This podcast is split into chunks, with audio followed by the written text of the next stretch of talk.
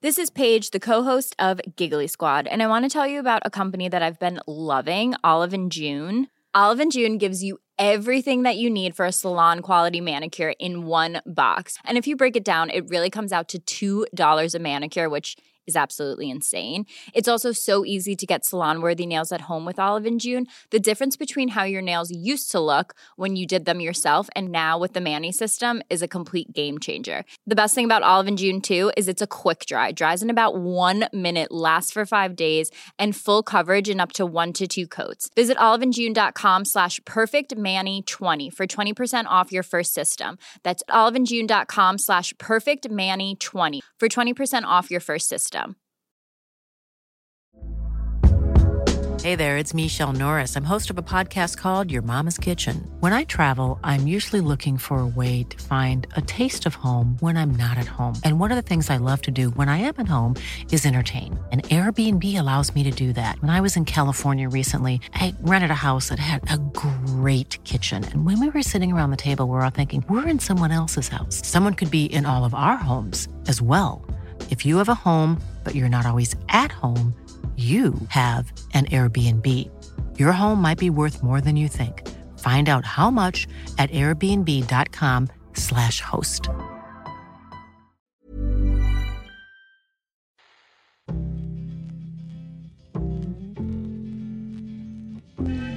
And I said, I want to win the league, but I want to win it better. You can understand that, can't you? Yes. Good lad. So he's almost like having a second captain in the team. Second captain, first captain, whatever. Yes, yes, yes, yes, yes, yes. Yes, it's the annual Irish Times Second Captain Sportsbook Christmas special with additional Andy Lee interview. This is my kind of show, folks. I'm Eoin. Murph is here somewhere behind this mountain of books. Just let me. I'm just gonna. Uh, uh, get, Hello, Gabby.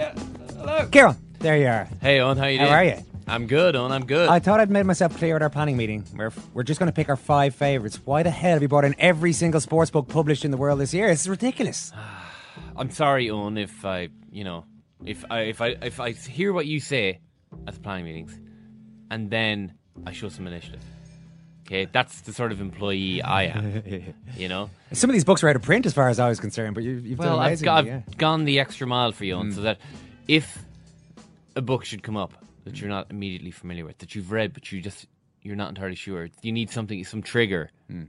You know, I will be able to within seconds produce it, hold it in front of your face, and then you'll have something awesome to Would you be able to open it at the relevant passage as well?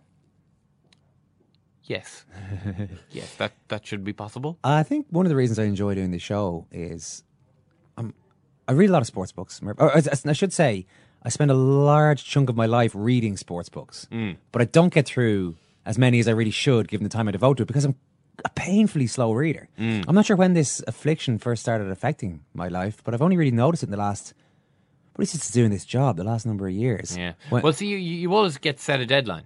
So we're talking to that person Yeah. on Thursday. Mm. So if you're handed a book on a Monday, then I would automatically say, well, that's fine. He's got three days. You would say that I need to somehow transport myself in time back to last Wednesday to give me the time I need to read this book. yeah. I mean, uh, it's no. It, see, your problem, Eoin, as well. If I if I can speak frankly, is that you you're an assiduous note taker while reading. You see, Yeah, that is that is one of the issues. But again, I wouldn't no, I wouldn't be reading a novel and there taking notes. You and you're I- still slow at that. Yeah, but no, but you are right. There definitely is that issue that that. Uh, but that helps. See, the notes help at this time of year when I go back, skim through them. Uh, I, Are you writing on the margins now? By the way, you're not actually writing on the margins on of the book. No, I Okay, used to well, do that. I used to highlight and circle, and then I realized you're desecrating these. Yeah. But kind of defeats the purpose of having a nice book if you're just destroying it with pen. Scribbling all. But I used all to, over. yeah, no, I used to do that quite a lot. All right, yeah. So, so, so your tips for faster reading: number one, stop taking notes. Stop taking notes. Stop being such a good journalist. That's number one. Just can't stop. if you could just take that out of stop your being yeah, diligent. journalizing. Uh, yeah, so less diligence, um, less trying to understand every facet of the book. You know, like just just just get through it. No, the Just- issue there is you don't know which you're in the you're particularly in the early stages, you're taking a lot of stuff down because you don't know whether that's going to become a theme that you come back to or something that could spark something else off in your mind. So that's where I do fall down. That I'm trying. Your brain to, is yeah. the beach, and the book is the broad Atlantic Ocean, Hmm. and the Atlantic Ocean will sweep onto your your beach brain. Oh God. Will sweep onto the onto the beach. It will take some things, and what it remains will be the beautiful beach. So your brain is the beach, but the book is also the beach. I know what's happened here. You've spent the last when was the last? You've spent the last couple of days yes, reading every article on the website of Patti Wood. I have. I have. Because not only is Patti language. a body language Yeah. expert, she's just an expert in life. That would be her kind of analogy. Matt. yeah. Patti Wood. There's something to do with a beach. yeah. Everything is a beach. Uh, life, I suppose, is a beach. We are going to get Malachy Clerkin in to offer some guidance on what he's read this year. Malachy, uh, I would imagine a quicker reader than I, and uh, has Let us all hope. yeah uh, has, has read a lot, a lot of the best offerings this year. So we'll pick five, and then ultimately whittle down to one. We will. Yeah. We won't. We won't pulp the rest of them. We'll just whittle down to one for the purposes of giving you the best sports book of the We will year. burn them, though. We'll yeah. burn all of the other books. Big, big night in the boxing world on Saturday. Andy Lee defends his WBO World Middleweight Championship against the unbeaten Billy Joe Saunders. I watched some footage of Andy working out. Quite hypnotic sometimes when you watch these uh, this footage that they send out from boxing gyms. He's just hitting the heavy bag for about three minutes. It's nothing. It's not going to scare the life out of Billy Joe Saunders. Billy Joe Saunders won't see this and go, "Holy shit, Andy Lee's going to kill me." There's, it's not designed to do that. But what I did take from it I, I do get slightly hypnotized by this. It's just this relentless sort of power. But his uh, um, heavy bag work, he did look pretty intense. Andy is getting into intense fight week mode, which is where he needs to be. But this has been going on for so long. He looks like he's sick of talking about it. It has been, this is the third iteration of this fight. It's supposed to be in Thomond Park. That was cancelled. Supposed to be on again a while after that in October, wasn't it? That was cancelled. So it was September, then October. It's now December. We're nearly at Christmas. Uh, I think he wants to just defend this world title successfully and enjoy his Christmas. So he really does look like he's got that edge, which is always great to see, um, which he's had for quite a long time now. Uh, it's a bit of the McGregor Aldo about this, if, in the sense that this is something that has was supposed to happen for a long time, and the build up has just gone on too long, and it needs to happen now. And it turned out to be pretty explosive, and that did happen, and it could well be explosive again in Manchester on Saturday. So let's talk to the man himself. One, two, three, four, five, six, seven, eight, nine, 10, 11, 12, 13, 14, 15, 16, 17 unanswered punches. 15 of them really hurt. all the Irish, everyone in the house are hurting. I heard all your cheers, and he got me through that fight. Matt Korobov give, was giving me a nightmare, and I found it really hard in there. But anyway, listen, I'm a middleweight fighter. I'm a champion now. I want to defend my belt in Ireland, and I'll fight the best in the world. Congratulations, Andy. Up the Irish, get in! There's that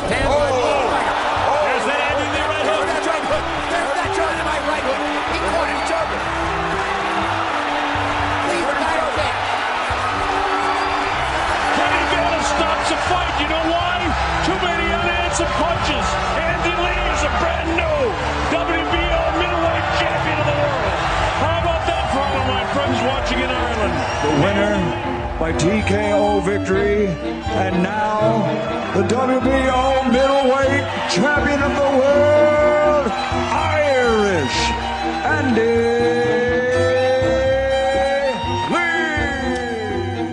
Lee. Well, Andy, we're just trying to get the blood pumping ahead of the fight. Did it work? Yeah, play it again. oh, yeah, brilliant. When you played that a few weeks ago, uh, when you were speaking about Tyson Fury with Don McRae, and Yeah. you played that after, I was listening to the whole, I was like, oh, I got to get that, you know. Uh, fortunately, Mark sent me through the file. It's brilliant.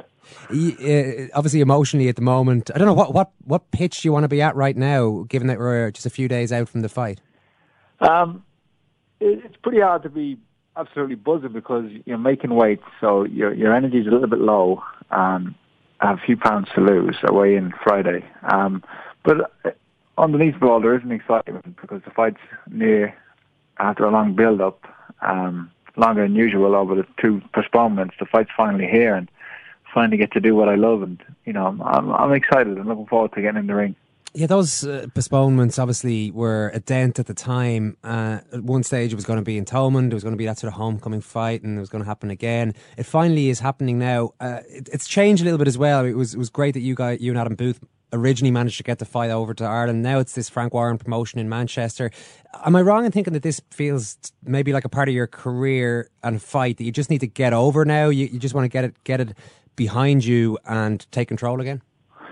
Yeah, for like for a number of reasons. Obviously, it's it's dragged out, and um, you know, if if I'm being totally honest, not a fight I probably would have had anyway because um, obviously I want to fight the big big fights in America, and I would have fight one of the champions. Um, but Billy Joe Saunders is a military challenger. We signed the contract, and then we had the two uh, mm. postponements. So it's it has dragged out, but it's a serious challenge I'm facing on Saturday. You know, it's it's not someone I can afford to look past, or you know, I can't allow the postponements to, or the you know the the the, the, the long slog of training and all that to to wear me down. I have to stay positive, stay focused, and um, like there is a law of the winner of this fight having a big fight with maybe Golovkin or Saul Alvarez or Danny Jacobs. Um, but if I don't win on Saturday night, it, it won't. All those things disappear. So I have to be very focused on the fight. Yeah, and I'm sure because the build-up has been going on so long. I mean, we're doing an interview with you at the moment, so I probably shouldn't even say it. But I'm sure you're fed, fed up talking at this stage. Yeah, uh, I guess we've talked out. We've had now to count eight press conferences for this fight, and uh, which was your favourite one, Andy? the first one. Uh, since then, they've gone downhill since. But uh, you know, there's no animosity between myself and Billy Joe Saunders, and we're very respectful of each other. And um, I think it's like these press conferences are just getting duller and duller because we've said anything that we've said, we're just repeating ourselves now. And he and I, I can see, I can sense it in him too. He's eager to get in the ring. I did see uh, there are uh, this uh, sort of two of you talking on Steve Bunce's show, and there were some interesting exchanges. Uh, it's easier maybe to say something interesting in that environment than in the press conference environment. But there seemed to be a sense there that Saunders Saunders said he'd be happy enough if he can stay in the fight for the first six rounds. He'd be doing well then, and then it's about about pressing home his advantage at that stage. Do you sense a little bit of uh, weakness there based on what he was talking about? You know, that was shot a long time ago. Yes, like things that we've said have been have moved on so sure, far. Yeah, yeah. And and and and we're in in like we're in fight mode now, and we're all, everyone's saying different things. You know, so hmm. um, it's. uh I, I don't. I, I think he's very eager. I know him. I know him. Like I know his mindset. Uh, he's he's very hungry, um, and he's he's not. He'll come. He's going to come hard. He's not going to. He's not going to wilt away from the challenge. I know he's going to come, and I think he's going to give it everything he has. Um, that I just know the type of personality he is. He's not the type of fellow to shy away from from anything, you know. So I'm expecting a hard fight. You know, I'm going to have to be at my best to beat him. But uh, uh, at the end of the day, I just think I have I can do everything he does, but only better to a better level. I'm technically better, have a bigger reach, more height, more power, and um, I think that's just the end. At the end of the day, it's that's just what it boils down to. Chris Eubank Jr. I understand has been in your camp or is in your camp. He obviously fought Saunders. Has he been helpful on specifics?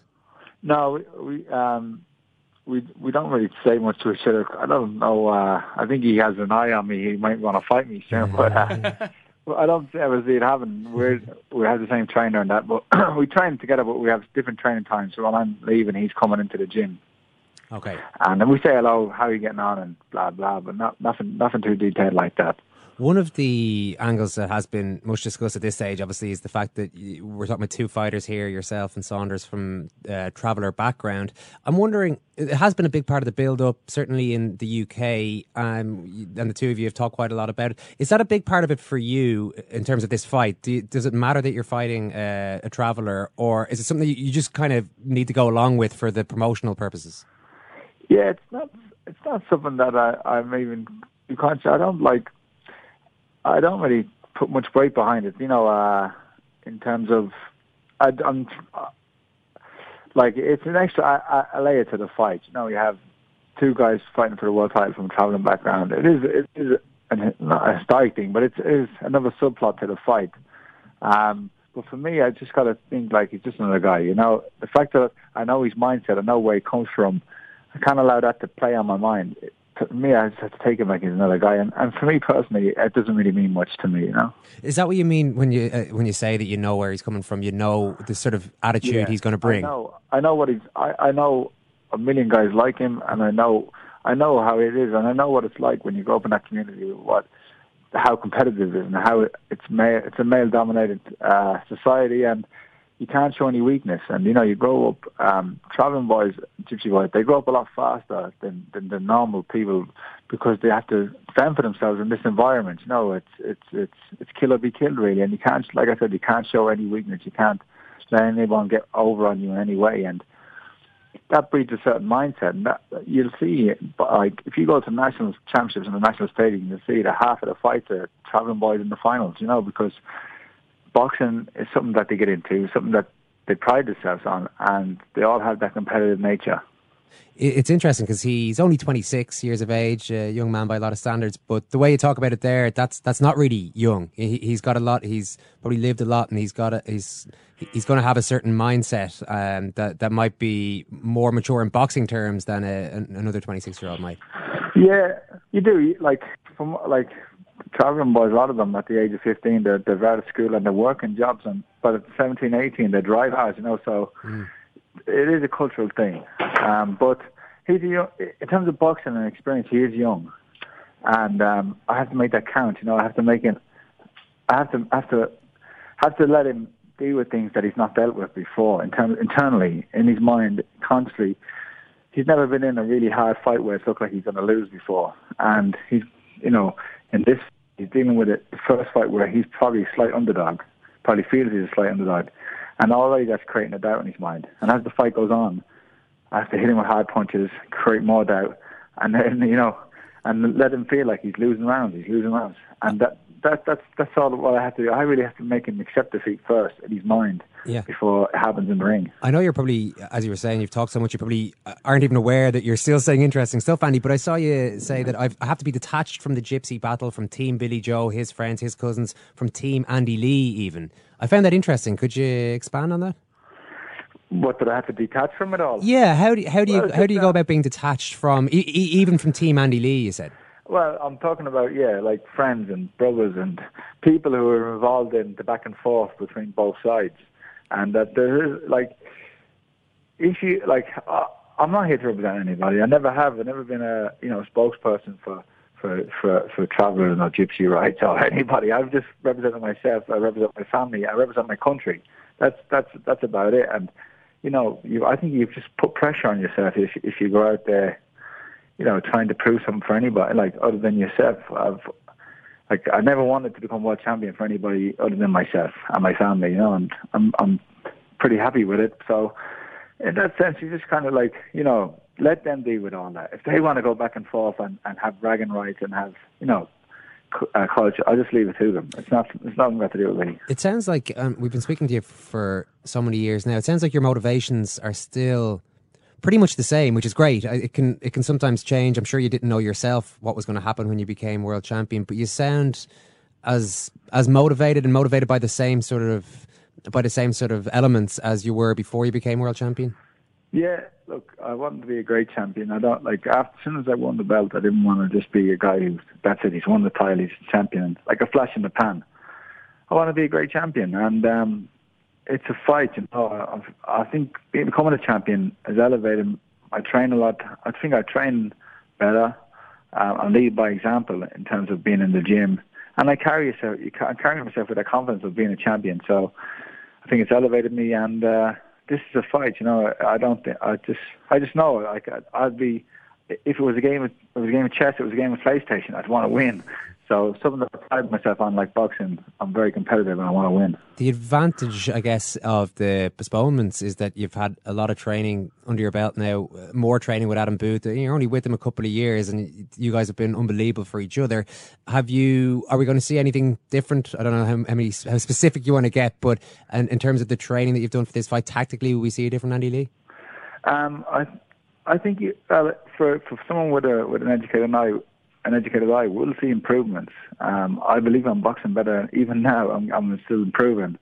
Um, what I've been working on, Billy Joe's a very active fighter, and he's he's uncomfortable with not being active and not. You know, there's two fighters standing in front of each other, posing or feinting. He gets very, he's kind of gets agitated, gets uncomfortable. He has to let his hands go. He's kind of an anxious fighter, and I'm planning on making that work against him, uh, countering him, matching him with punches, meeting him with punches when he comes in, meeting with punches, uh, and just just let, letting his activity and his punch for punch output work against him. Yeah, it's an interesting point. Uh, the, uh, even power wise, we you, I think there was a lot of respect between yourself and Quillin as as regards the power that he had.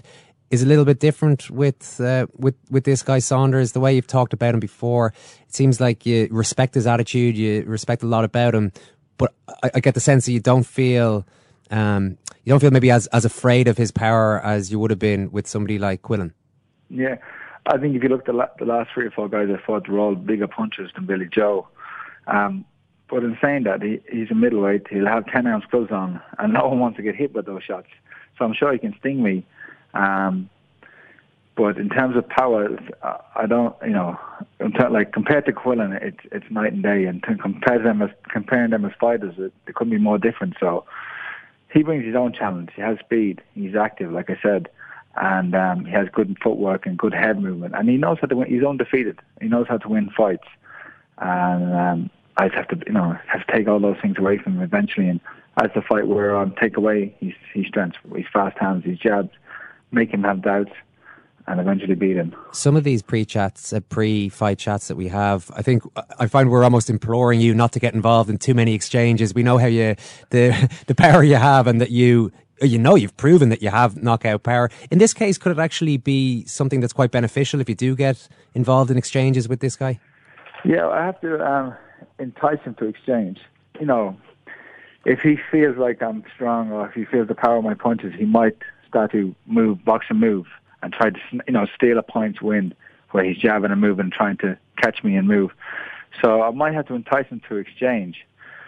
But I'm also looking forward to show that I can box, you know, because of the way my last fights have gone, being behind, coming back, getting these knockouts. Um, people are in a way, they just think they think I'm a big puncher and, and not really much of a box. You know, I, I'm actually looking forward to showing that I can box, and if I win, a, if I have to go 12 rounds and win a points decision, I'll be quite satisfied with that because it will show another another side to my game. It's been a friendly, respectful build-up, I think, on both sides. At, at what point do you become the animal that we see in the ring? Is that just the the, the day of the fight, the morning of the fight, the night before? Not, not uh, the 10 minutes before. Really? yeah in the dressing room, I'll be the most like one of the most relaxed, jovial guys you'll meet, and uh, I have the music on. I'll just be relaxed and chatting with people, warming up, and going for the routine.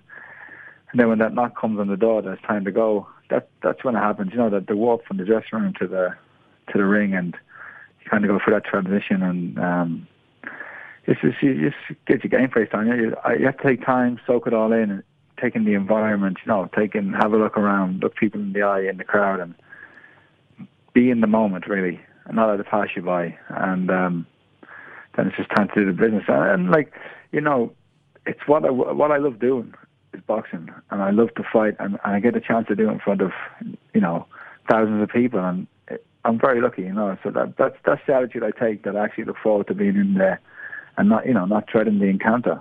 Yeah, well, we're looking forward to watching you in there, Andy. We won't take up any more of your time at this stage, but I'm sure uh, I'm sure when you get the job done, Mark will put together another uh, another few clips for you and send them on to you. Thanks very much. Yeah, please do. Thanks, Don. Thanks very much for having me on. So he's almost like having a second captain in the team. Second captain, first captain, whatever. Richie Sadlier's here. Richie, how are you? How are you, lads? How are you, lads? Richie, how are you, lads? How are you doing this week? I'm marvellous. Look at the joy on my face. Look how happy I was. What the fuck happened? no, really. You know, what happened? When John was young, everyone in the city knew about it, but no one had seen it. It is not war and death and famine. It's not that at all. It's the opposite of that. It's persuaded of the world outside of that.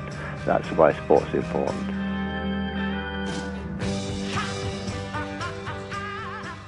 All right, brilliant stuff from Andy there. I did, um, I did get the, the, sense that he was, he had a, his intensity levels at probably the right pitch, and uh, certainly judging by the conversation we had there, he seems, yeah, he seems in the right frame. I'm interested that, well, a couple of things there. First of all, I think he's handling that the, the, the build up of this traveller versus traveller angle, which has been huge in the British media in particular. I think he spoke very well about it there and probably said spoke a lot more eloquently than I could in trying to reflect mm. what he said. But even the idea now that he's like, okay, whatever about all of that, f- families can talk about that, whether it's travel or whether it's family versus family, whatever. Uh, wh- whatever way people want to view these things, it's nothing to do. I'm I'm steering clear of Mm. everything like that now. I'm just I've got I've got my game face on, or uh, he will get his game face on pretty much the moment he leaves the dressing room. He says he stays calm even in the dressing room. He's pretty chilled out about it. Hmm. Um, we did have a few people onto us, the, certainly onto me anyway, saying that I read a bit too much into Jose Aldo's uh, body language before the uh, McGregor fight. That maybe he that he, uh, particularly the looking down the floor thing, he does quite a lot.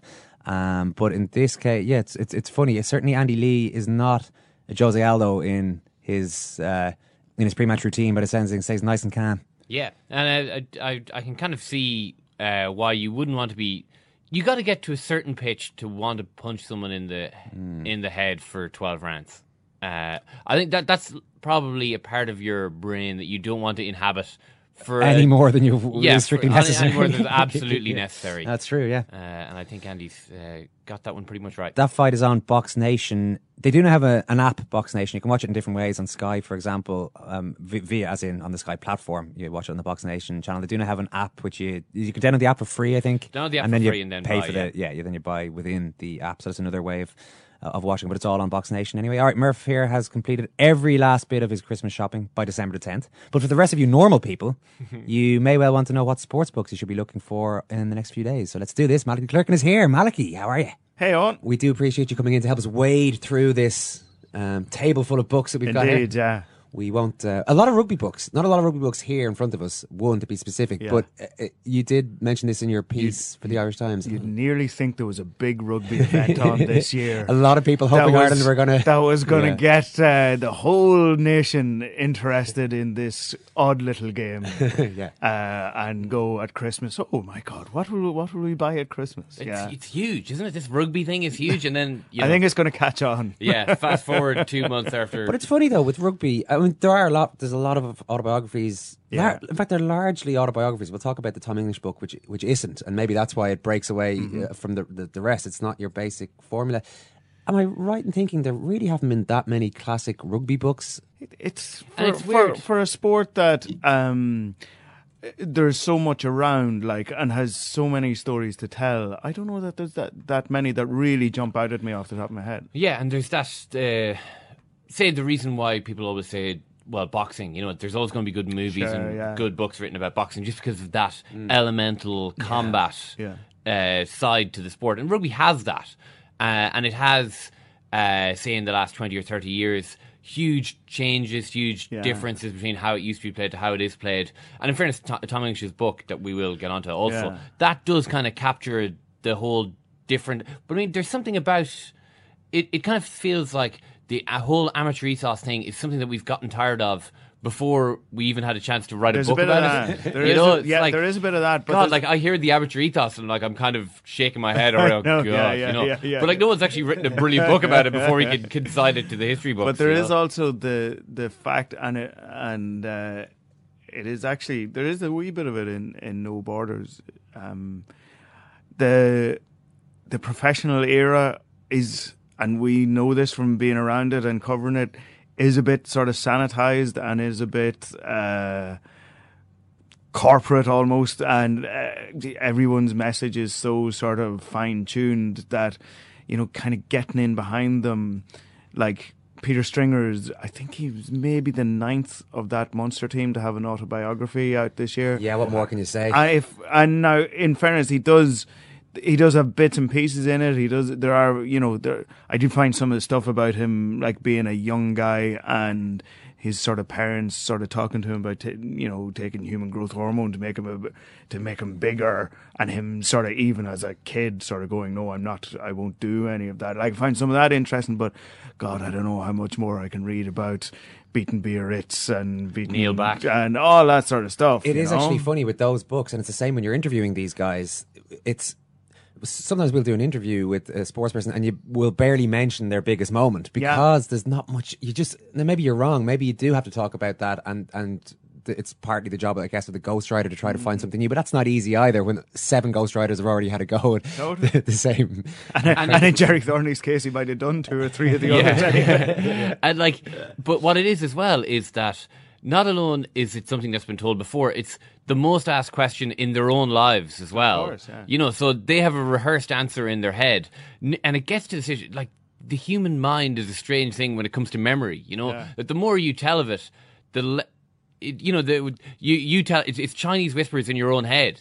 So you uh, what actually happened and what you remember from watching the DVD a thousand times, Yeah. it that blurs into one, and all of a sudden. You know, you, you you're left with nothing really. You know, and I think that that's that that's a weird thing as well that ghostwriters have to I'm handle. just having a look at the William Hill S- Sports Book of the Year Awards historical winner. So this started in 1989 in the UK. Two rugby books actually. One of them was relatively recent, Brian Moore's autobiography. I don't know if you read that. I read that. didn't the read time. that, no. Yeah, it's good. It, well, he talks a lot about um, mental health, Yeah. depression. So it, it had that. I do like ang- reading ang- them. angle sounds a bit cynical, but you, you know, I it had the, yeah. It was one of those styles of That's autobiography where grand, he's like, laying himself bare quite a bit, and it was actually very good. And there's one from the early 90s. I just find it here. 1993, Stephen Jones, Endless Winter, the inside yeah, story. of no, I did read that, and I actually have it in my attic away at home, and which is which I realized at some point earlier this year is a good thing because it is long out of print and is considered quite a sort of collector's item. I didn't know this. I bought it in like hmm. '97 when I started college or something like that, and I do remember reading that, and it, it was around the time I was sort of trying trying to get into rugby uh, because I didn't really grow up with it at all.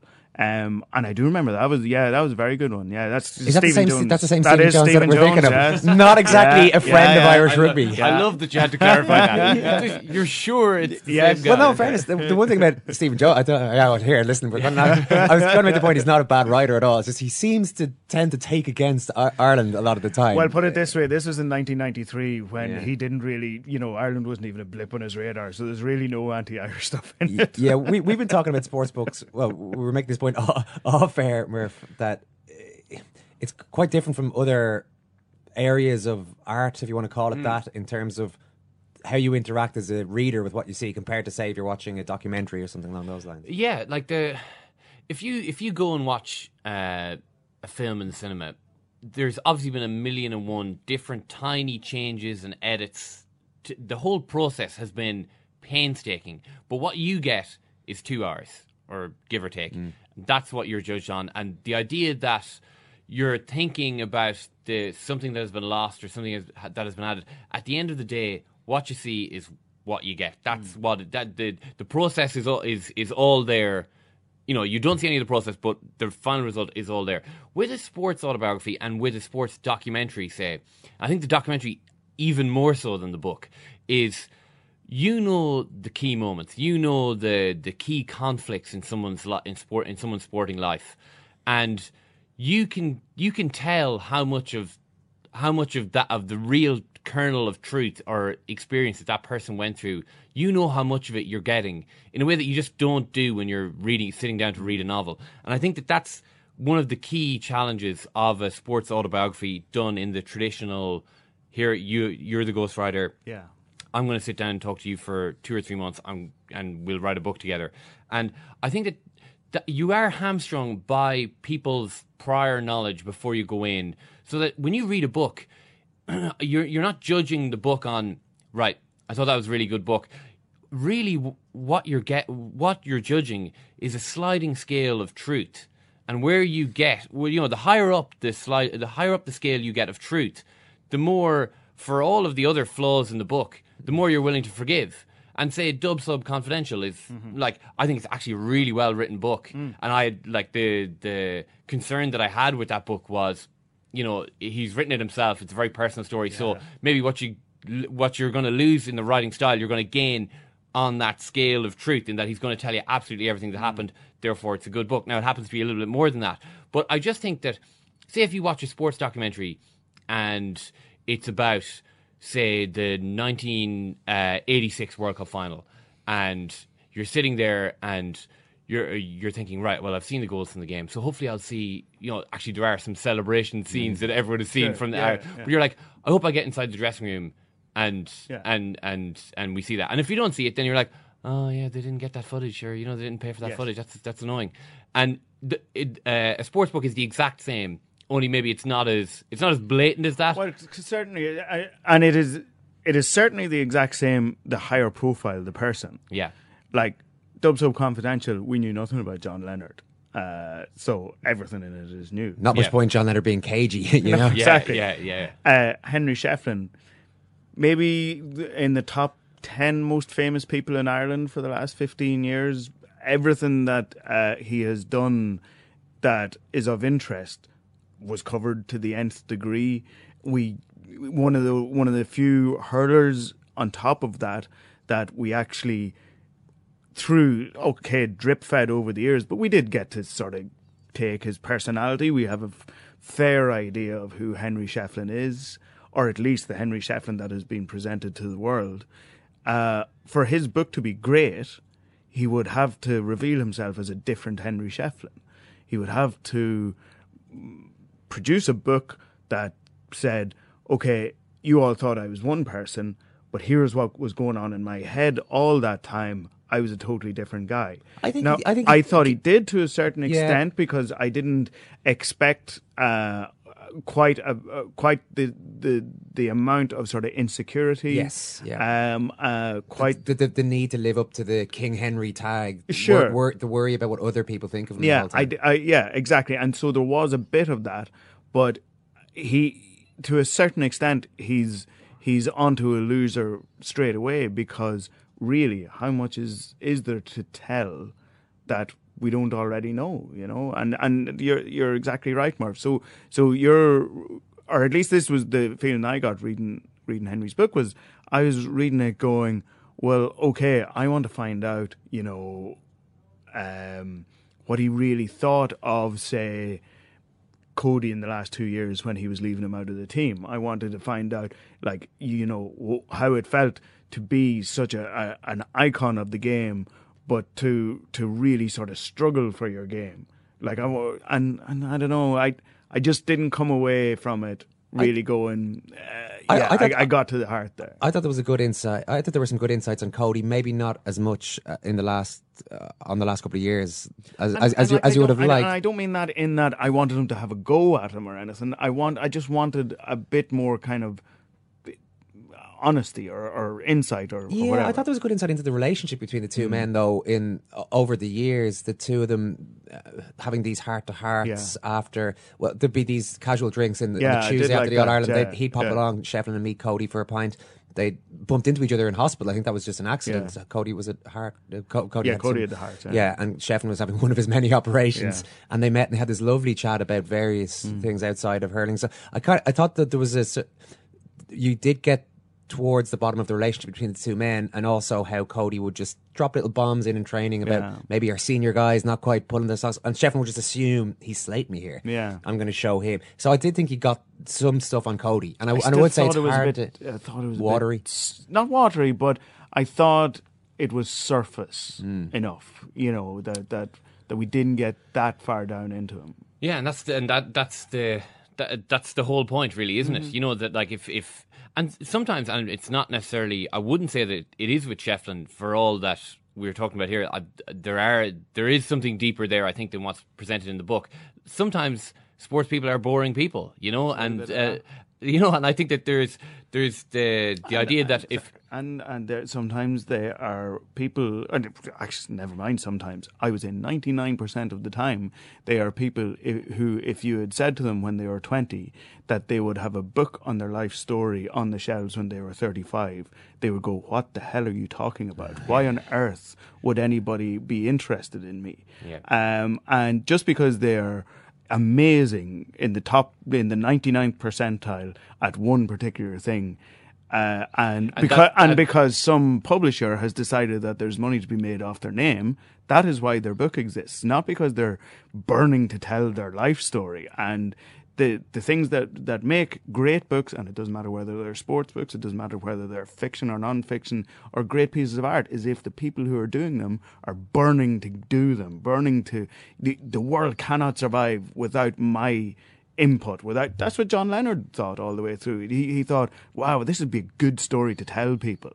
Um, and you know you go around the more famous people and you go yeah I don't know if their story is all that like watching them was one of the great privileges of our lives like but reading their story I don't know if, there- if it's that big a deal. Maybe, maybe I'm just being too forgiving now because we've had so many really bland ones that I'm, I'm, I'm actually being too generous in my Yeah. interpretation of some of these autobiographies because I'm not expecting much more from the, the really big names. I think that's a big thing as well. That our expectations are Oh, they're not so low. high. They're for sports autobiographies. They're they're not high. No. Uh, but um, in in fairness, when you get a good one, you know the, you your faith is restored to some extent. And we have got some good ones here. We haven't even talked about any of our. So what we're going to do here is Okay. just deliver a top five in no particular order, Mhm. and we will decide on the number one. That's that's. And that's sorry, where just the specific. Sorry, how does the voting block work? Uh, we Does someone have a casting vote on? Is what I'm asking. Well, I'm the chair of this. Okay. I like to co- consider myself the chair of this podcast. nice, so nice. I will. the Uh, chopped liver side of the table. ca- Well, we can say whatever we, the hell we like, then, Mikey. That's fine. Where we're going to start? Spoiled votes. You, okay, we've mentioned a couple of times. No borders. This is a, a playing rugby for Ireland by Tom English and oral history Yes. of Irish rugby. Oh, you want? Yeah, you you can don't talk want to go this. through the five first. Okay. No, no, no. Okay, no borders. Um, no borders is an oral history of Irish rugby over the last seventy years, post-war Irish Mm-hmm. rugby. Now, an oral history. I don't know if any of you have ever written one. Uh, I have written one. I wrote one for a newspaper article, an oral history of the Sunday game. I did it about three years ago, and I swore afterwards that I will never ever do it again. One of the interviewees for that was Jim Carney, so I can already see that there are major problems. Major fair- problems are already. That is a fair point, actually. It wouldn't. yeah. You just take that man out of it, anyway. But uh, what? So what an oral history is, for for anybody that doesn't know, is that that it basically instead of interviewing people and then crafting the story around them, like basically you know writing around it and and stitching in quotes here and there, you let the quotes tell the story. So in in order to do that, a you have to do an awful lot of digging. Uh, Tom English has done this book. I think it took him maybe three to four years to do. He interviewed the. I think there was 140 interviewees in the end. Uh, uh, and then I think the bibliography runs to a page full of uh, rugby books, newspaper pieces, journals, all of this down the years. The level of of research is insane, and the problem with doing that much research and anybody that, that sort of writes for a living or makes uh, documentaries or anything like that uh, realizes that the, the tyranny of having done too much research is that you want to get every bit of it in. but if you think of the amount that, that of people that he interviewed, the amount of articles that he took from, if he included everything, the book would be the size of a of a cement brick. Yeah. So the government tribunal. Exactly. And he's got it into about 300 pages here. So to do that, the level of work to do that, and then on top of which, to make it readable, like to not push that burden of research onto the person who is reading it, Yeah. is fantastic.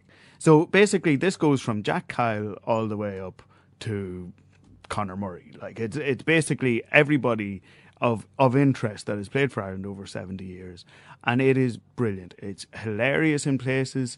It's very like it's chilling in places around the eighties when three of the the Irish rugby team were blown up uh, on their way to Ireland rugby training before the eighty seven World Cup.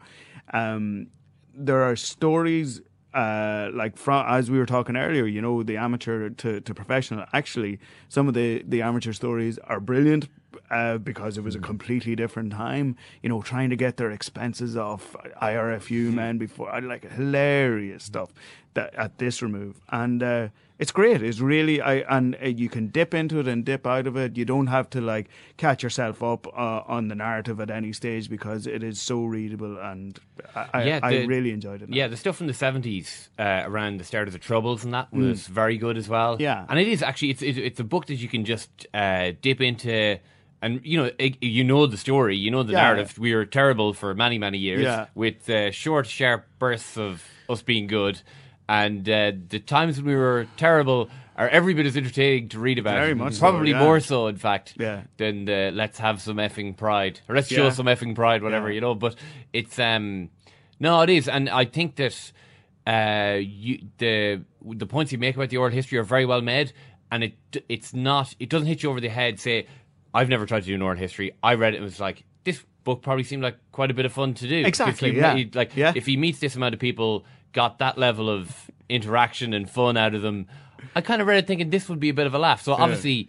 He he managed to completely subsume Well, the because all he did nightmarish. was all he did was include the good years. stories. Yeah. and so it's just a book of good stories. Like, well, what more do you want? like, Does he get just- does he get much out of the professional, the modern guys? Yeah, yeah, to a certain extent, yeah, he gets uh, decent stuff out of say O'Gara and Denis Hickie and all these guys, but just how things changed, Mm. like just you know, and how quickly things changed. That that, that that's some of the the more interesting stuff. You kind of Shane Horgan going on about how you know in an instant, like over the course of of a season, they went from just getting shit hammered out of them to going right. Well, we can't put up with this anymore. Like, and and it's it is stuff that we we do know to a certain extent. It is stuff about you know what pushed Warren Gatland to to uh, play the the five debutants against Scotland in what was that two thousand or two thousand and one or whenever it was. Like they were just at the end of their rope. Like they they were just completely devoid of of a future. And then so they played what was it, Stringer and O'Gara and Simon Easterby and Shane Horgan and all in this one match. And there and that there was the birth of uh, modern Irish rugby as we knew it. Um, so it's great. It's it's very enjoyable now. All right, first one I'm going to bring is Living on the Volcano. Uh, the Secrets of Surviving as a Football Manager by Michael Calvin, who we'll be speaking to about this book in the football podcast today, just to forward sell here. Tied, tied, Yeah. tied up in a neat little bundle there. So what he does here, I don't know if anyone has tried this before, and if they haven't, they should have. he just interviews a bunch of managers in England, from Brendan Rodgers and Roberto Martinez down to guys as low as League Two. Now, if, even if the guys interviewed, Rodgers has been sacked since. Gary Monk is the most Oh, recent. It- he- Gary Monk was the first person I thought, or, or this book was the Yeah. first thing I thought of last week when Gary Monk got sacked. Some of them even, some, it's true. Some of them even lose their jobs over the course of writing the book. Yeah. While he's writing, he goes, he interviews. I'll talk about Joe Dunne in a second, a, a guy Mm. from Dublin, who he interviews. Ten days later, he's sacked as Colchester manager. Ten day, and he's in the Calvin is in the process of interviewing another manager at this point, Gary Waddock, actually. Mm-hmm. Uh, when Waddock gets a text saying Joe Dunne gone, you know this this stuff goes around, and the managers do. A lot of them do have a big empathy for each other. But yeah, so it's about why these guys pour themselves into this thankless task, put their family life at risk, put their mental health at risk Mm. in certain cases. I mean, the Rodgers chapter is hilarious. Awesome. Wear the crown, it's called. He's got a flip chart in his office with a crude drawing of a stick man with a jagged crown on his head. What I say to players is this: the crown is on your head, my friend. You're the king of your destiny. This is what he th- now. This is what he says to everybody when they come into the club. Did you laugh? I love this. No, so did I. Oh, Yeah. yeah. Oh well, no. I mean, I've, I, it sounds Because amazing. this, is, 'cause this is the bit about the salary, isn't it? Oh yeah, yeah, yeah, the pay packets. So, he, so uh, uh, he has he. I can't remember exactly what it is, but he has t- uh, twelve by thirty six or something like that written on the on the side of um, that flip uh, chart, uh, yeah, beside the flip chart. crown, beside the stick man with the crown. And so basically, uh, and after a while, Calvin kind of asked him, "Wh- wh- "What's what's those numbers?" I have the numbers wrong there, by the way, but Yeah, whatever the numbers yeah. are, uh, he says, "Oh, I was talking to a 19 year old uh, kid here this morning, and I was saying, so." I think it was some kid that had been acting out, or he'd Mm. been, you know, he's just not living up to whatever he's supposed to live up to. And he said, uh, "So these numbers are the amount of pay packets you have left until you retire." And so I just wrote down the number for him. And so every month that you do nothing, one of those pay packets is gone. And you have to use that number of pay packets to support your family for the rest of your life. Now, why aren't you trying a training? And it's got you're going, that's fantastic. of course it is. Oh, there's some great stuff in there, and there's the the humanity. And Rodgers is really respected by a lot of the mm. other coaches because he got to Liverpool. He lost it. He was mm. sacked like everyone else was sacked. He came through the coaching system. Like a lot of guys in this book, actually, Rodgers was injured mm. uh, during his career. Some of them have bad injuries, and they might play on, but they it gets them thinking. It sharpens the focus about what they're going to do afterwards. So a lot of them do. You do get some sense of, of how respected Rodgers is, but you do get a lot of the Brendan Rodgers isms. Like he even brings Steven Gerrard in at one stage. But Steven Gerrard goes into him looking for advice. 32 years of it, whatever age Steven Gerrard is at this point, saying, Boss, I'm not playing well here. I need I just need a bit of a pep talk. Okay, Stephen, sit down here. Start writing down all the issues. Sit together, write them all down. Rodgers knows he has to get this right. He says it to Calvin. He goes, This is Steven Gerrard. I, ha- I can't fluff my lines here. So he says, Stephen, you got to puff your chest out and wear the crown. You're the king of your own destiny. so it's just, it's beautiful. It's, it's beautiful. But where where the book really, I think, um, has where its strengths lie is in the conversations he has with people that I didn't know or didn't know much about. And Joe Dunne is one of them, an Irish guy, played under 21 for Ireland from Inchicore, uh, played for Colchester for many years, was assistant manager there, and became the manager there before he got sacked. This guy just there are quite a few smart people in this oh, book, yeah. and this Joe Dunne comes across, I think, as the smartest. Listen to this for a description, right? He's talking about what happens at the me- the mental pressure of management. This is what happens to him during a game. He says it's almost like going snowblind. You watch a match with such intensity and with so much happening that you almost black out. Your brain is processing all the information and it can't compute. For a split second, it shuts off. It reactivates, but generally you have to walk back to the dugout for that. And This is like he has about seven or eight of these. Uh, I've never heard anyone talk about management quite like that, and th- this is a fellow who I'd barely heard of. It's yeah, I, it's. I really like. We'll we'll we'll make our votes later. This is my absolute favorite book of the year, Right. Because it's um, and what I came away from it, I was writing about this last Saturday or Saturday before when I was doing the stuff about the books. Um, the job sounds horrible. Horrible, yeah. It sounds like the worst job. And you are going to get sacked from it as well. You're going to get sacked from this terrible job. Everybody that doesn't pay very well in the lower divisions. Everybody in this book is three defeats away from being unemployed. It is sounds like the worst job in the world. Lonely. But what an amazing book in which you can take the worst job in the world and interview the people who love that job more than anything in the world and get them to talk about it.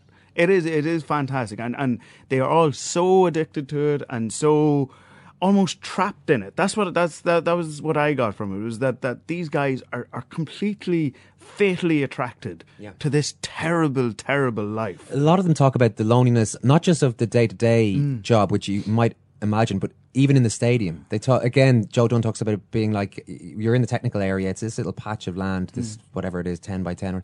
Uh, it feels like being on an iceberg, and you're Mm. cut adrift from everybody else in the stadium, and you're just watching them, and you're going further and further away. And a few people talk like that. They don't all use the iceberg analogy, Mm. Yeah. but a few of them talk about just this intense loneliness that you have. And and and on top of which, you know, you get a little peek into what their actual life is. You know, what their family situations are, what their you know, a lot of them don't live at home. Like a lot of them uh, have their family in one part of the country, but work has taken them to another part of the country. Why would, so you, why would you buy a house? You're going to get sacked. well, exactly. So, months, so, you the, so, like, so, you, so you get, and, and a lot of them, you know, bring their staff with them. So them and their assistant manager are living in some crappy flat in, in like Birmingham or something like that, while their family live down in London or something like that. And it's, it's just a, a horrendous, horrendous life. There's, there's some great stuff on a lot of them.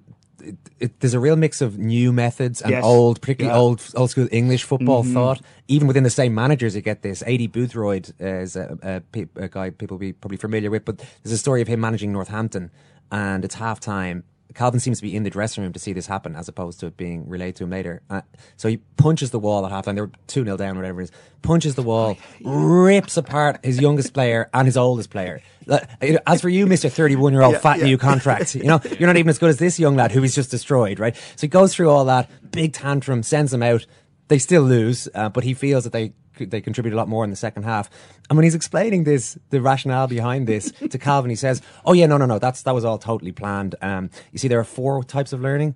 There's uh, unconscious incompetence. There's conscious incompetence. There's all these things. And that young player, he was at level one, unconscious incompetence, and he starts explaining his philosophy. Behind. It's like, no, man, you just punched And a the wall. yeah, the he broke his hand, by that- the No, way. oh, was- he did. was- He broke. yeah, he broke his hand, and, and the thing was, he says, "I do that twice a year." that was it. That was that was the punchline to it all, or punchline. Yeah. But he says, "I do I do that twice a year, but that's not good more than that because you, you know diminished in returns." Yeah.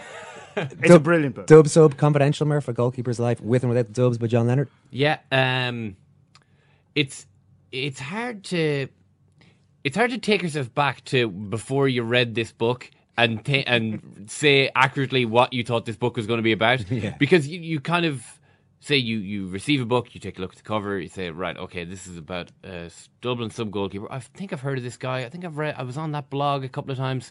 This could be this could be literally anything you know? And then you're it's like there's like loads of womanizing in the book and you're like God, okay. I hope this isn't too cringy. What it is actually is just a really, really well written book. And to be honest, the football bits, like the year that he spends with the Dubs, is probably the is probably the least interest, even from a sporting context. Actually, Yeah. his year with the Dubs is the least interesting sporting part of the book I think I think it's two or three years he gets with them in the end. yeah, But well, it's two. It's a And year. He plays one game though. Yeah, it's a One year. O'Byrne Cup game. Yeah, exactly. It's a year on the bench and then a year of gradually getting sort of disillusioned with it. And then, so what what makes it a very good sports book, and it's just a rollicking good read anyway. To be honest, regardless Mm. of the the sport part of it, what I actually just found really really interesting about it was the dream. You know the you it's it, it, you're not going to get f- from Henry Shefflin or from anyone else at the end of a like richly garlanded career a description about being 23 living in Australia and thinking about the Dubs. Mm. You know, the, like it doesn't happen. Like the the va- like the vast majority of sports per- people's lives are mapped out for them. in the GA context, certainly they play minor, they play under 21, they play senior.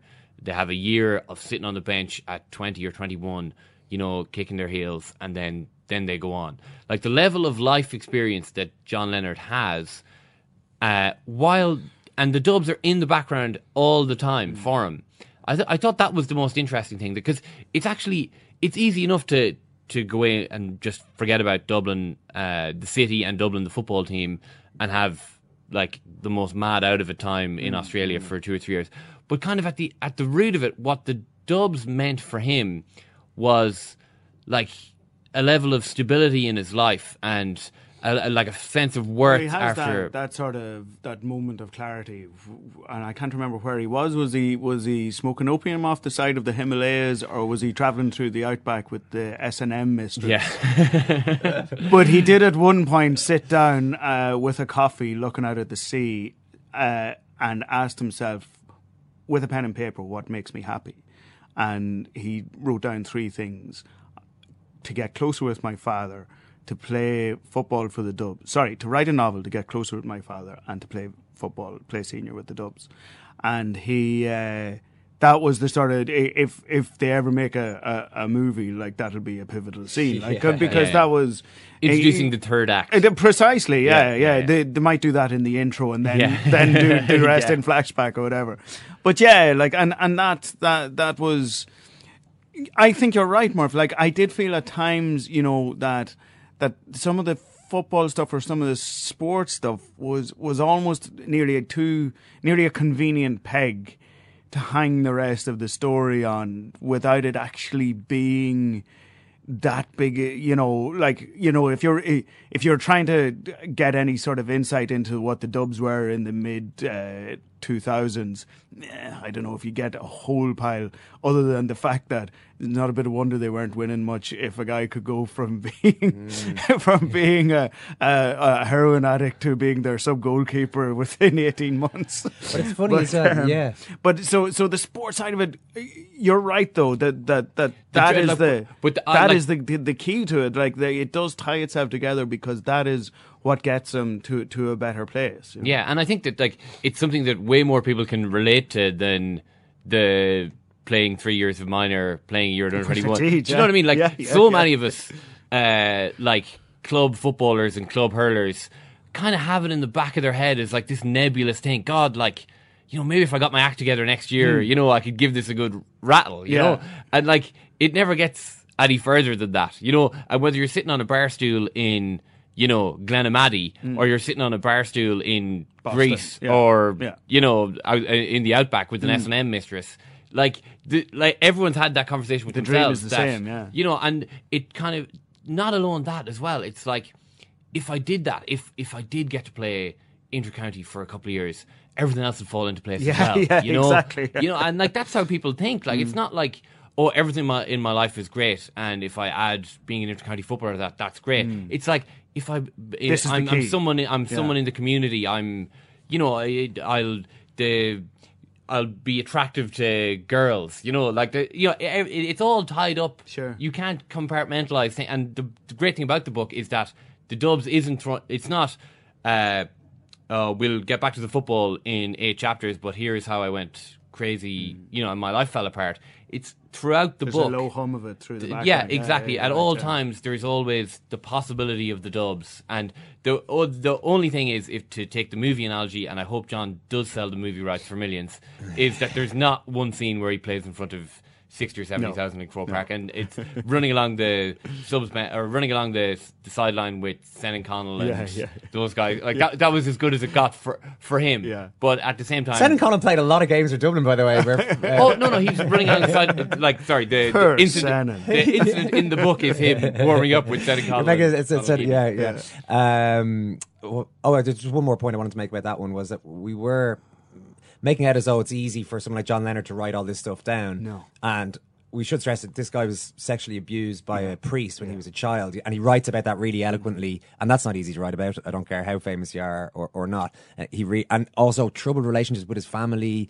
A, a lot of the issues that, that really, f- as he worked out over the years, probably flowed out of being sexually abused, and uh, that priest actually ended up getting prosecuted. Um, all that very but- famous priest, Father Ivan Payne. Yeah, you know, it exactly. was. It, he was. I, I, I did not know that, that John Leonard was, was the well. Nobody knew, but John he was the whistleblower. Like he he was. It was a pivotal case in, in bringing the church yeah, to to its knees Which- in, in the mid nineties. Which took a lot of balls for him to talk about that at the time, and for him to uh, write about it publicly now. I would say our next book. Well, is- sorry, just yeah. before you go on, the one other thing to, to say about it, and we're and, and and I think sometimes we're we're very blasé, especially when we talk about you know books written by journalists or ghosts written by journalists.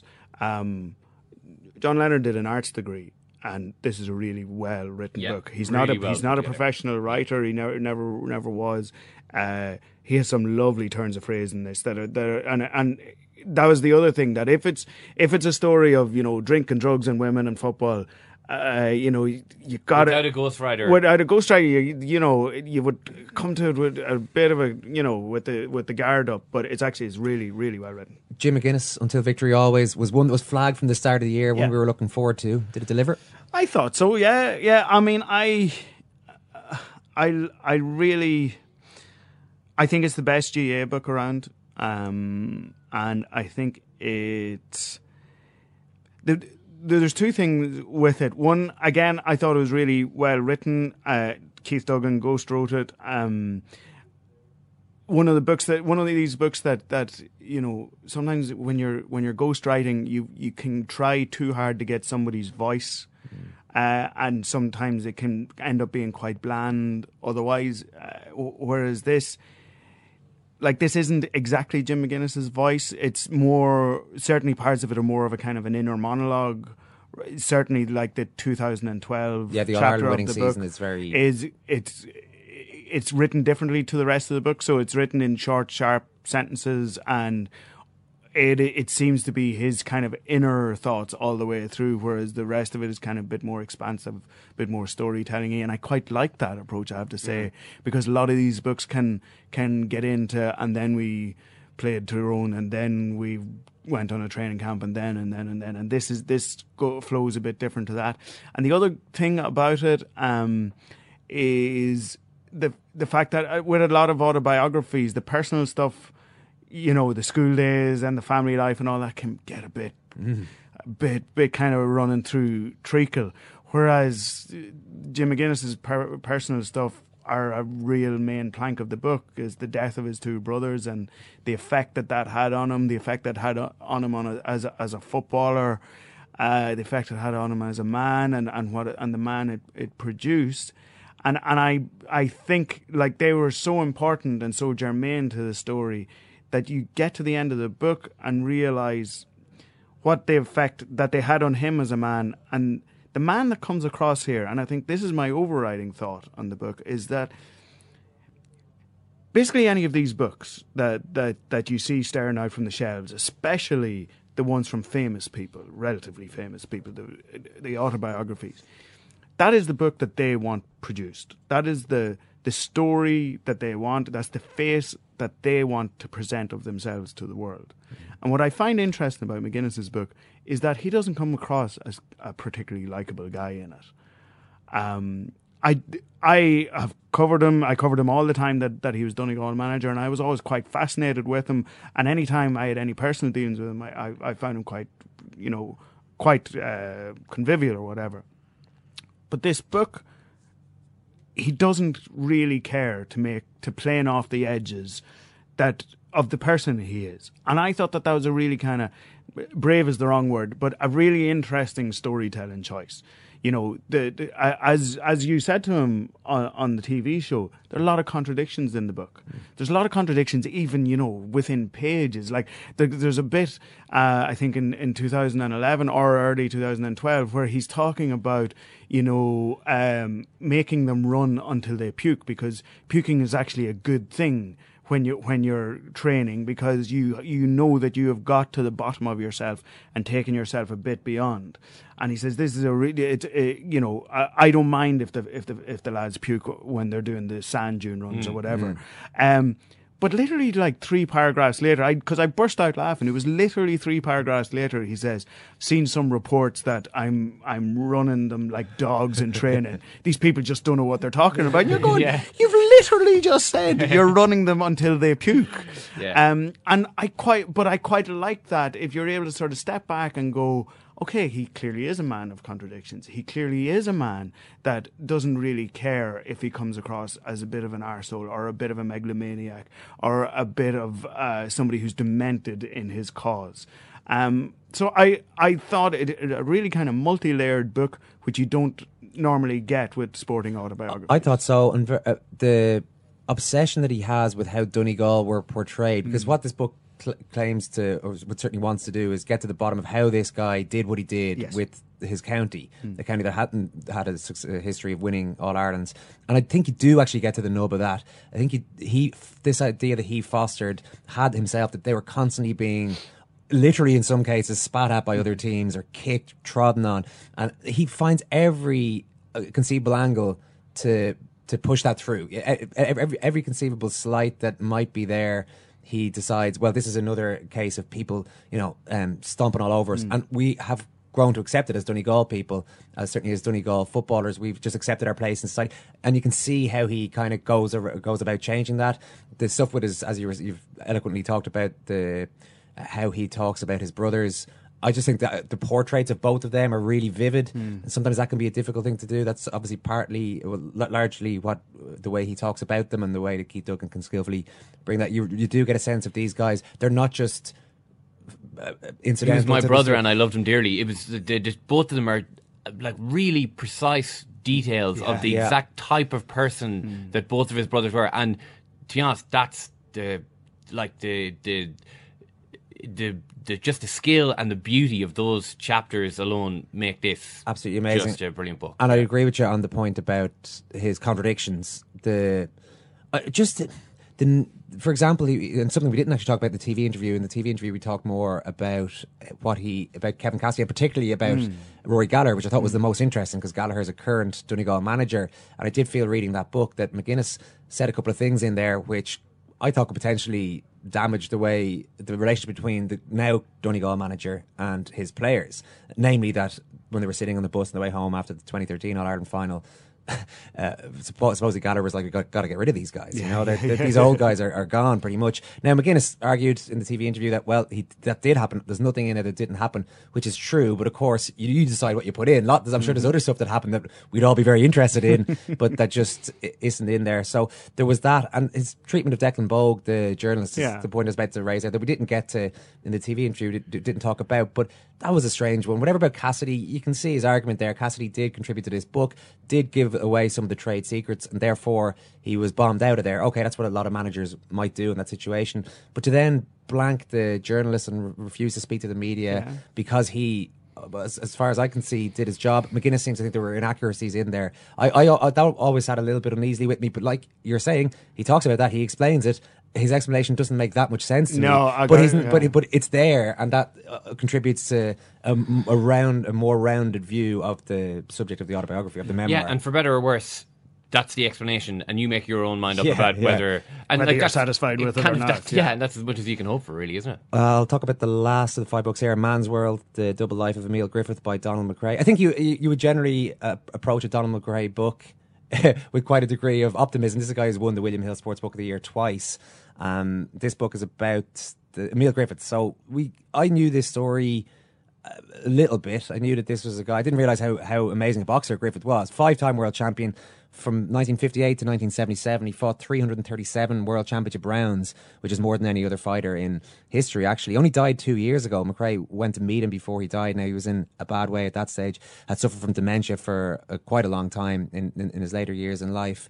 But this is about him killing a man in the ring, an opponent, Benny Paret, who had uh, called him a Maricon, had uh, uh, abused him uh, for being gay. Now, everybody within boxing at the time in the late late fifties, early sixties, kind of thought that he was gay. It was this not so much unspoken thing, but he was leading this double life where he was hitting the gay scene, uh, partying away, and then going and, do, and doing the boxing. And he hoped those worlds would never collide because being a gay boxer, even now, wouldn't be easy. Certainly in the late 50s, early 60s in America, it was really difficult. And that's what McRae does brilliantly here. He fleshes out how America was at that time. Alcohol wasn't allowed to be served to gay people around the late 50s, early 60s. There was a New York Times article at the time Growth of homosexuality in city provokes wide concern. Sexual inverts have colonized three areas of New York. You know, this is the kind of environment we're talking about. And he's in boxing. So this is, in, in, in which is as alpha male as it, as it gets. Mm. He also, uh, so he sets out the story. Paret abuses him before their second fight, then abuses him in far more vigorous terms before their third fight. Paret ends up dying in the ring, and McRae constructs an argument that at least partly that was down to the rage felt by uh, and the insecurity and all the issues that were in the head of of Emile Griffith. So he talks about the night itself. He fleshes out the the Paret side of things. This is a guy who'd planned to quit boxing to become a butcher. He was going to buy a butchery, and his wife was constantly telling him to give it up. He'd been suffering from concussions. Night before the fight, actually, he called his wife and said, "Look, my head's really sore," and she's there, "Pull out, don't don't fight this fight." Yeah, so there's all this tragedy within it, uh, and even the rest of Griffith's life. He's in the corner of another fighter who kills a man in the ring. He's there to witness that. There's about two or three other tragedies that he's connected with through boxing, and you just get this sense of. And, and he never really talks publicly about being gay either. It's just something that's there uh, through his entire life. So i- it's and oh, by the way, the, the impact on Griffith of killing Paret is obviously massive. That's specific. He's all these visions of him standing at the end of his bed. He has this recurring dream where he's a spectator at the fight, and he sits down, he's watching the two of them fight, and then suddenly the ghost of Paret is sitting beside him, uh, and then he wakes up. So this is something that he lived with for his entire life. Now, towards the end, he got some sort of closure.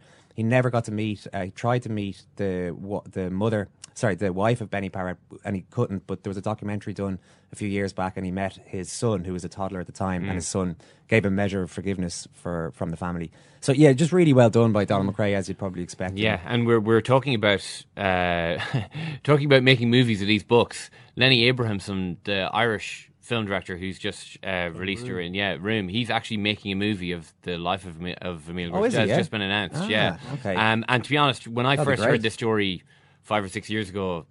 I was like, where, you know, where, where is the movie of this? You know, this Mm. is the most one of the most amazing stories, and again, it's it's like it's one of those um, combinations of story and author that you're just really, really happy with, and and it's brilliant. Just it's really, really before we decide upon our number one second captains, including Clerkin, sports book of the year for 2015. I, I think you're forgetting uh, annual style book there sort of a you'd like retro. Well, I wanted to talk to you people about this, actually. You go on then. Yeah, you'd be delighted you brought it up.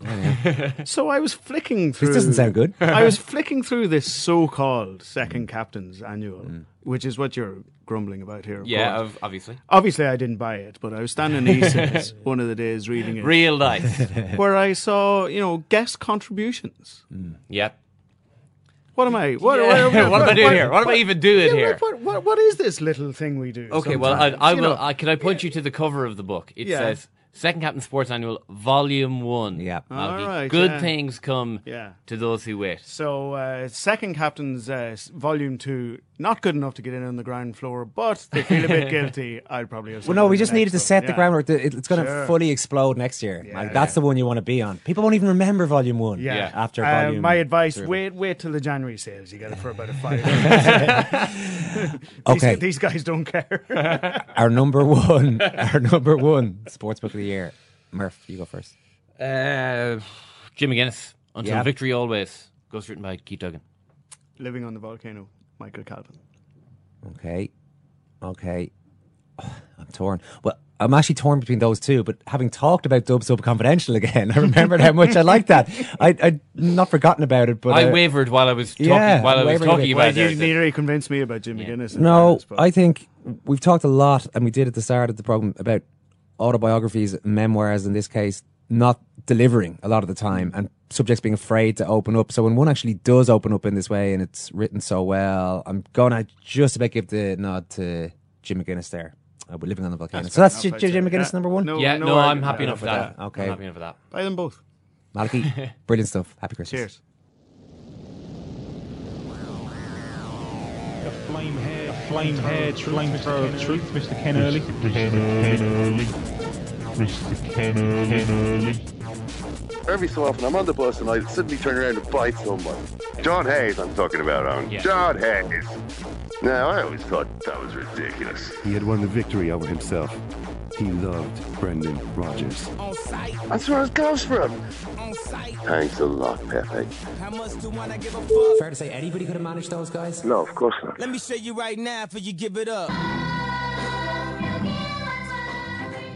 If you pick up a copy of today's Irish Times, you will read a two page spread on the Irish Times Sportswoman of the Year Awards, which is on tomorrow. It's Friday if you're listening Yep. to this on Thursday. Uh, and always, uh, always a big, uh, uh, a big date in the Irish Times uh, sports Mm. calendar. I know. Uh, and there's two pages today outlining the the major contenders. Katie Taylor is there, as is uh, uh, I think pretty much an annual uh, annual event. Uh, Briege Corkery and Rena Buckley as well on their 16th. On the occasion of their 16th All Ireland final win Mm. in Camogie and ladies football, Sonia O'Sullivan's been writing a really good column as well for the Irish Times over the last couple of weeks. Uh, this week's is in relation to the the cross country women winning the bronze last Monday, which was another uh, big achievement for them. They won it, they won bronze last year as well, uh, and only two of last year's team came back this year. So it's an indication of the strength and depth that we have uh, in that sport. But talking a little bit about the the winning mentality that Irish athletes need to try and foster. That uh, a bronze in this tournament is all well and good, but that all of the individual runners now need to really take that into Olympic year Yeah. and try and translate it into something uh, something even better uh, next August, which would be obviously something pretty brilliant. Yeah, Sonia wrote a great piece a few weeks back about the key to performing a top level sport being to relax a little bit, Mm. even not not so much away from the the track or away from the pitch, but actually while you're performing. It's something that uh, dawned on her when she met a coach who really espoused this idea. But for a long time, she was just pounding out as many miles as she could, as hard as she could, and then uh, ultimately somebody got a hold of her and said there's a thing called relaxing, you know, enjoy being in the moment, enjoying it to a certain extent. It's really good, and you, could, you should definitely have a read of that one if you want to check through a few of uh, Sonia's articles over the last number of weeks. Now, the Irish Times Second Captain's Football podcast is coming up. That's. Yeah. they have asked for that, really. Uh, you can laugh. That was the World Cup. I'm a little bit of an idealist, but having said that, I want to be like me. You don't know what you're talking about. When did you know that? I managed to stay alive for 16 and a half years. I'd say it to your face, not say it to you now. Come down Swansfield and we'll see them, won't we? What you doing down here, you shawny man? Loose ends on. You're not a fan of them. Loose ends, no. You like Tied up. things tied up in a neat little bundle. And so, uh, as previously flagged, uh, we will be talking to Michael Calvin, author of Living on the Volcano, one Yep. of our very favourite. I, I think we can say in our top two. Well, I got very close to number one there. I was wavering from McGuinness for a moment. Yeah. Uh, so we're going to talk to Michael Calvin about that book, uh, and it, it is an excellent book. And we also spoke to uh, Dion Fanning on Chelsea. the Um, madness of Jose Mourinho. and uh, we we spoke to Dion and what exactly is going on with uh, with Jose. No one is entirely sure. Uh, Marina Hyde asked the question in the Guardian today: Is he acting like an irredeemable prick? uh, and that's that's a question that we attempt to answer. We've had a few people on to say that they have been in some of the shops on an unsuccessful hunt for the second Captain Sports Annual Volume 1. That's because they're selling well and some of the shops have sold out of them temporarily. Temporarily. We have got another batch on the way and some of the shops do still have them, but we have got another batch on the way from the printers. So do not panic. Do not buy an inferior product just because you want to be like Murph and have your Christmas shopping done in a timely and orderly fashion. There are more annuals on the way, so hang on for the good stuff. And of course, you can get them online too, secondcaptains.com. If you get those orders in over the next few days, um, try and get them done over the, the weekend, and we will get them delivered to you in time for Christmas within Ireland. In the meantime, thanks very much for listening to this show. Uh, yes, that's to the listeners. I suppose you're going to Yeah, thank me now. I was and looking will at thank you, but yeah, for we'll thank everyone. thanking. Yes, okay. Thanks very much, and happy reading over the next few days. Hope if you don't buy some of those books yourself, some maybe somebody, some loved one, will buy something nice for you. Take care.